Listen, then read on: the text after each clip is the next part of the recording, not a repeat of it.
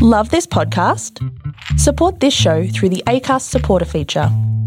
It's up to you how much you give, and there's no regular commitment. Just hit the link in the show description to support now. Many of us have those stubborn pounds that seem impossible to lose, no matter how good we eat or how hard we work out. My solution is PlushCare. PlushCare is a leading telehealth provider with doctors who are there for you day and night to partner with you in your weight loss journey. They can prescribe FDA-approved weight loss medications like Wegovy and Zepbound for those who qualify. Plus, they accept most insurance plans. To get started, visit plushcare.com slash weight loss. That's plushcare.com slash weight loss.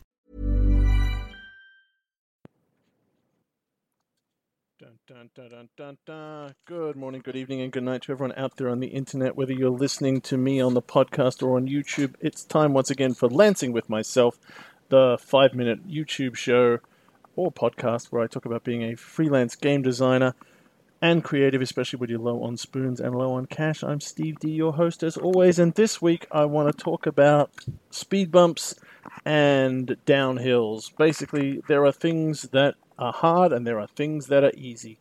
One of the greatest design tips I ever got was from Robin D. Laws, the amazing RPG designer and writer, who said that his basic philosophy of life is try to do as much as possible the things you just you, you like and as little as possible the things you dislike, and that's really good advice. Um, so much of life we're told, you know, to to do things because of other reasons, but really it comes down to that. It's really true for design as well. You know, originally when I was designing relics, I wanted to make it a much more complicated system. I went, no, I don't want to do that. And more and more when I look at RPGs, there's things that I just don't want to write. So it's really important to me, especially since the money is so low and the reward is so low, to just do things that I want to do. Um, and that's part of game design as well. I enjoy testing simpler social party games more than I enjoy testing complex games. Um, I enjoy, you know, playing around with people's expectations and and uh, mindsets more than I do crunching out you know crunchy rules and making sure they're they're balanced. Uh, but there are things that you have to do if you want to get games out, and there are things that you um, don't want to do. You know, and I know these these barriers are there, and, and if I can plan around them, uh, I can hopefully get better. For example, I've just finished writing out a massive um, spreadsheet of some card ideas. A lot of them are very general, they're very simple. Uh, the math is probably not perfect, so I know it's not going to work. So now I'm at the point where I've definitely got a framework for a game. I'm pretty sure the basic concept works.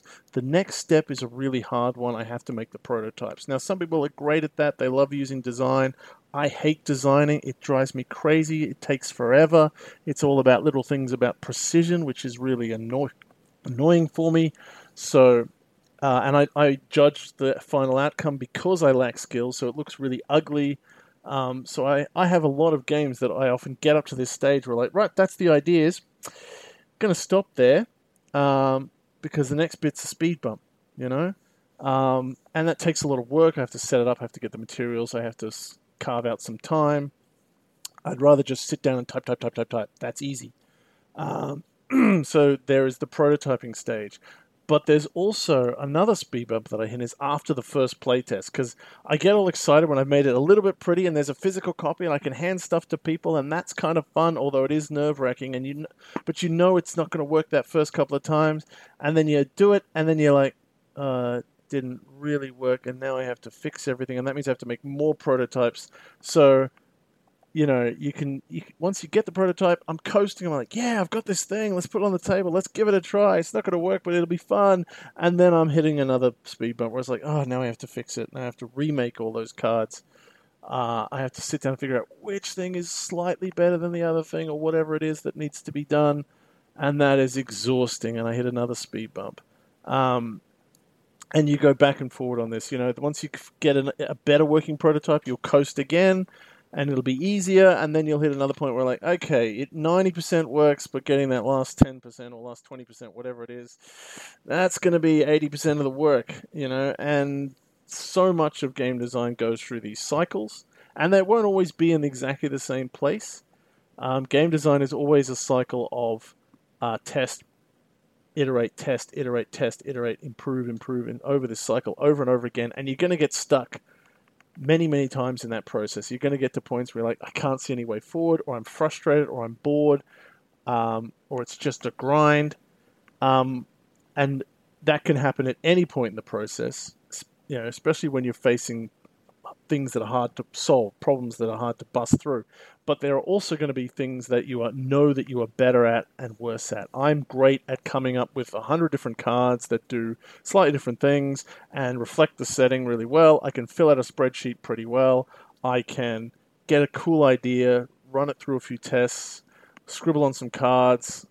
I can do that. I can fill out a, a, a, a screenshot, uh, uh, fill out a um, spreadsheet, but I'm not great at doing a big chunky prototype the first time. That's something where my anxiety and my judgment kicks in, and it's a speed bump. So I have to be aware of that. I have to figure out my strategies to get over that speed bump, encouraging myself, allowing myself to fail, knowing that it's important, uh, and knowing that it's a usual barrier for me. It's not something that I've failed.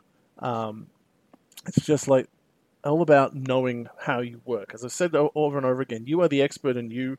You're going to have to figure out what your speed bumps are and what your downhill coastings are. You know, you're going to have to feel about what's really fun and what's hard work, and you've got to figure out how to make sure that when you hit those hard work pings that you've got things in play to keep you over them and just be aware that they're going to suck that you're going to go oh okay this is an uphill bit I had the nice bit downhill now going uphill bit. I'm not going to judge myself. I'm not going to push myself too hard, but I am going to make sure I get over it. I'm going to maybe reward myself with some future cake, like we talked about a few weeks ago, once I get through it, or maybe even halfway. Being aware of what your speed bumps are and what your coasting downhills are will help you plan your work better and just get a better understanding of how you work and a rhythm to that. And the more you understand how you work, the more you can tune to do it better to suit yourself and to get better output with the least amount of stress. And that means more games. So don't give up when you hit a speed bump. Figure out why it's a speed bump. Apply strategies to get over it. And be ready next time and next time and next time when you hit those speed bumps. And you'll make better games. That's all for this week. Until next time, see you on the flip side. And don't forget to play games, be good, pet dogs, and have fun.